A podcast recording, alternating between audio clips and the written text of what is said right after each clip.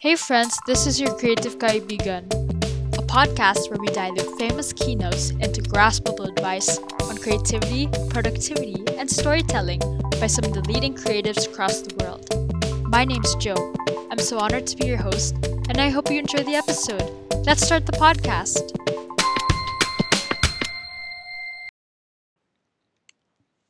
When we tend to become self reliant on our own abilities without actual higher purpose, we continue to inhibit aspirations and ambitions beyond imaginable. Yet, when we let ourselves down, the weight gravitates towards us, more often than so. With your work, there must be a sense of humility, that you are rooted by the possibility of failure, and with that, you can develop a deep respect for the struggles of others. To be humble is a superpower, it makes you unstoppable and elastic to the threats of pride and ego. Choosing humility over invincibility lets you be open to ideas unbeknownst to you. It can even relieve you with solutions to your problems you've kept for so long.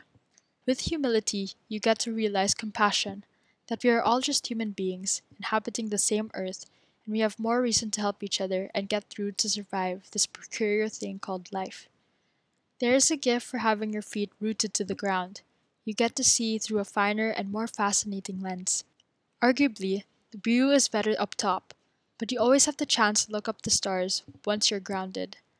Never forget where you came from, who have influenced you to be the person who you are today, who is the person you will continue to chase, and why you chase them.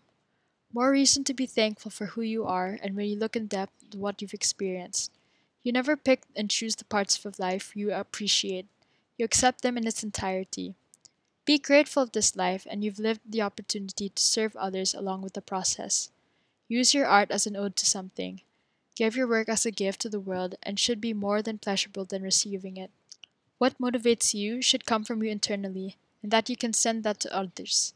It's always important to think at the end of the day what good I've done for others in their lives. It's important not to find your passion, but practice it. Our work should be a means of dedication of beauty and chaos of the world around us. We become stewards of our work once we offer it for a higher purpose. Perform it for the sake of others. Create something you've always needed. Your work should aim to expose, react, and respond to the world's problems.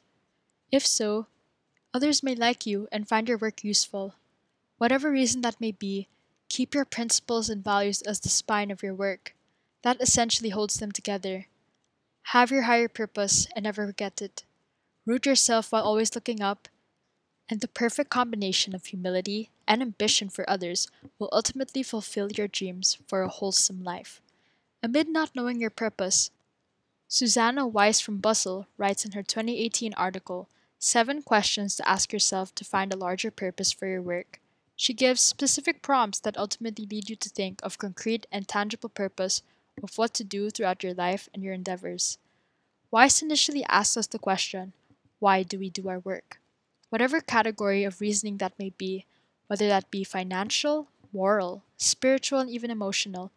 This question will ultimately, as Wiseman puts it, evaluate your overall happiness towards your work.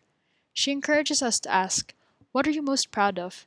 You need to have that feeling of fulfillment every time you push throughout your project. Believe that you are part of a company, that you have contributed massively to their growth, and ultimately feel important as a part of a success.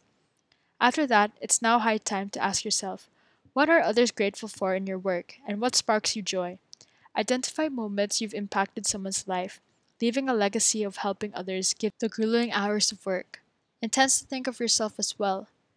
What makes you lose track of time, and that doesn't leave you tired as ever? That is your source of joy. The process should ultimately hold on to you.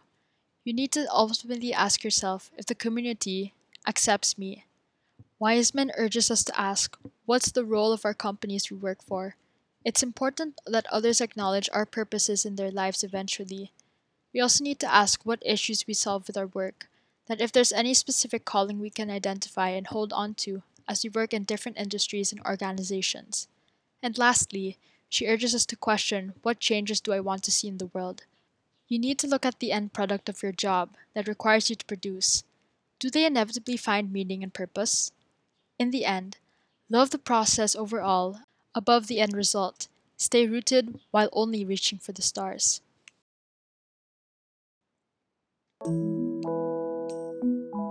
Hey, it's Joe. I hope you liked the creative advice today. Please check out the creative works featured in this episode. Now make sure to turn off your phone, use what you learned today, and do something creative. Hope to see you in the next episode.